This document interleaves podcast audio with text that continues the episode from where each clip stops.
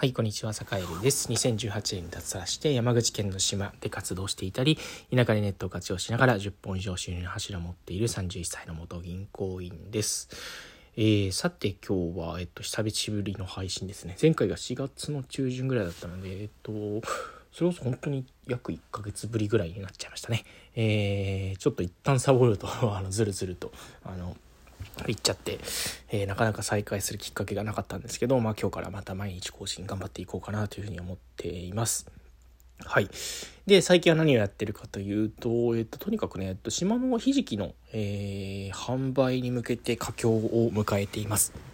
はい。えー、大体5月の中旬ぐらいに、えっ、と、販売を開始しようかなと思ってるんですけども、あの、製品もできて、で、パッケージもできて、ホームページもできて、あとはまあ多少ホームページをちょっとこうネットショップの配送料の、えー、設定とか、まあちょっと最後の細かい詰めをして、えー、販売スタートでという感じなので、えっ、と、今が、えー、まあ天下分け目というかね、まあスタートラインに立つまでの準備体操という意味では、えー、今、えー、佳境を迎えているという感じですね。はい。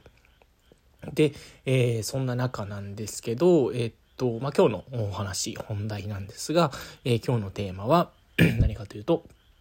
地方移住する前に、えー、まあ、なんていうか、学んでおいてよかったことというテーマでお話をしようかなというふうに思います。で、結論から言うと、えっと、いろんな生き方があるんだっていうことを学べてよかった。まあ、実際に、その、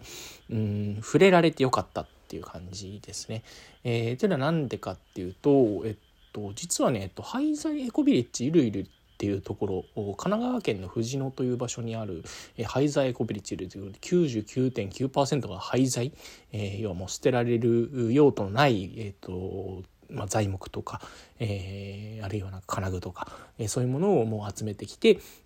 えー、それでこう村を作るっていうことをやっている、えー、飛龍さんっていう人がいて、えー、そこでね、えっと、実はモバイルハウスワークショップで軽トラの荷台に家を作るっていうような、えー、ワークショップがあったんですよね。まあ、さっきより、あのー、何を隠そう。もう単純にそのなんかこう、モバイルハウスは作りたかったっていうよりもね、なんかこう DIY を学びたい。まあ、自分でこうなんかこうものづくりをしたいっていうところで、えー、実は参加を決めたんですけど、えー、その DIY ワークショップ目当てで行ったものの、実はそこにね、なんていうかこう、5日間ぶち抜きの、えっと、泊まりがけのプロジェクトだったんですよね。うん、ワークショップ。で、えー、やっぱり5日間ぶち抜きで平日参加できるっていう人ってやっぱりなかなかいなくいないわけなんですよね。で、やっぱそういうなんかこう、結構長期間のワークショップに、えっと、参加してる人たちって大概変なんですよね。これ褒め言葉ですね。えー、自分も含めて、自分もあの、脱サラして有給消化中だったんですけど、えー、まあその時に、やっぱりちょっとこう長いせっかくね休みが長いから、えー、ちょっとこう普段行けないようななんか面白いものに行ってみようっていうことで、えー、思い立って行ってみたんですけどやっぱりそこで一番学べたのって生き方っていろいろあるよねっていうなんか割とこう言葉にしちゃうと当たり前かもしれないんですけど、えー、本当になんだろうな例えばそのね廃材エコビリッジゆるゆるっていうところも廃材を使って廃材を集めてそれでこう村を作って、えっと、万華鏡作家さんがそこで生きてるとかね。うんであと、それこそそのモバイルハウスワークショップで一緒になった子が、えー、モバイルハウスで、えっと、日本を、えっと、回りながら、本当に実際モバイルハウス、えー、動く荷台の家で、えっと、暮らしてるとかね。うん。本当に、なんだろう。研究者やりながら、えー、実際こう移動しつつ生活してたりとか、まあ、いろんな職を転々としてたり、まあ、今無職なんだけどなんかいろんなこう生き方を探してる人だったり、うん、なんだろう。僕らっていうのはなんかこうある程度それこそね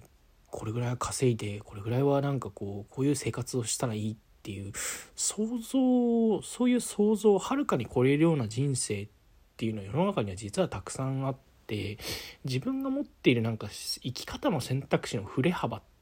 ていうものが結構狭い範囲にあったんだなと。もう自分が感じる幸福だったりそのなんか自分がやばいなっていうふうに思うようななんかこう振れ幅っ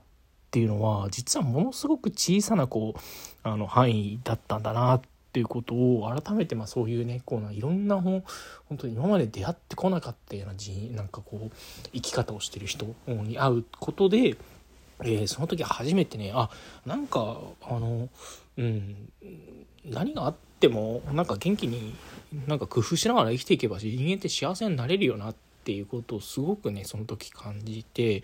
えー、それでねその地方移住っていうその先がねある意味こう今までの人生とは違うわけなんで見えないあの生き方を選ぶ上ですごくすごくこう気が楽になったっていうのがありますね。なんで、えー、結構なんていうかうん今それこそ収入がなくて困ってるとか、えー、あとはこれから先どうやって生きていけばいいんだろうって悩んでる人とかがいたら、えー、ちょっとね、せっかくなんで、そういうなんかちょっとこう、長い期間のワークショップみたいなものに、なんか今ね、ちょっとこう、うん、新型コロナウイルスが猛威を振ってるんで、なかなか難しいところはあるかもしれないんですけど、えー、そういうワークショップに参加してみるっていうのは面白いと思いますね。うんで、実際、なんか宣伝みたいみたいになっちゃいますけど、えー、モバイルハウスワークショップを、えー、ハイザーエコビレッジゆるゆるでどうやら7月にやるみたいなで、えー、ぜひ興味がある人は、えー、覗いてみて、これね、絶対面白いっていうかね、あの、ただ DIY を学びたい人もいいと思うし、あとはなんかこう、いろんな生き方を知りたいだったり、えー、そうですね、うん、なんかこれからの人生に迷ってるみたいな人には本当にいい回になるんじゃないかなというふうに思ってますね。はい。ということで、まあ、坂井自身もその島で以前モバイルハウスワークショップをやった時にも、やっぱり同じような、あの、なんていうかね、1週間ぐらいのプログラムでやったんですけど、やっぱりね、長期間のプログラムっていうのは、やっぱそういうこう、自分の生き方とか、どういうふうにありたいかみたいなのを見直す、すごくいい機会になるんですよね。はい。まあそんなこんなで、ちょっと皆さんも、まあ、もしね、ちょっとこう、どういうふうに今後進んでいこうかっていう悩んでる人がいたら、ぜひちょっとね、こう、1週間ぐらい、まあ5日から7日ぐらいかな、の、えー、ちょっと長期のワークショップを参加して、そういうのに参加してみるっていうことをお勧めしたいなと思います。はい。というわけで今日も良い一日をお過ごしください。それでは。